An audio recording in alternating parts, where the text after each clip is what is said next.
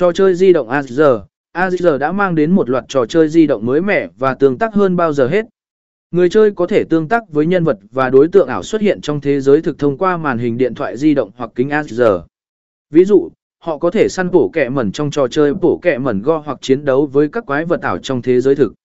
Trải nghiệm thực tế ảo, VR và AR kết hợp, AR và VR có thể kết hợp để tạo ra trải nghiệm giải trí độc đáo. Người chơi có thể mặc kính AR để tham gia vào một thế giới ảo kết hợp với thế giới thực, nơi họ có thể tương tác với các đối tượng và cảnh quan ảo. Trải nghiệm xem thể thao AR đã cung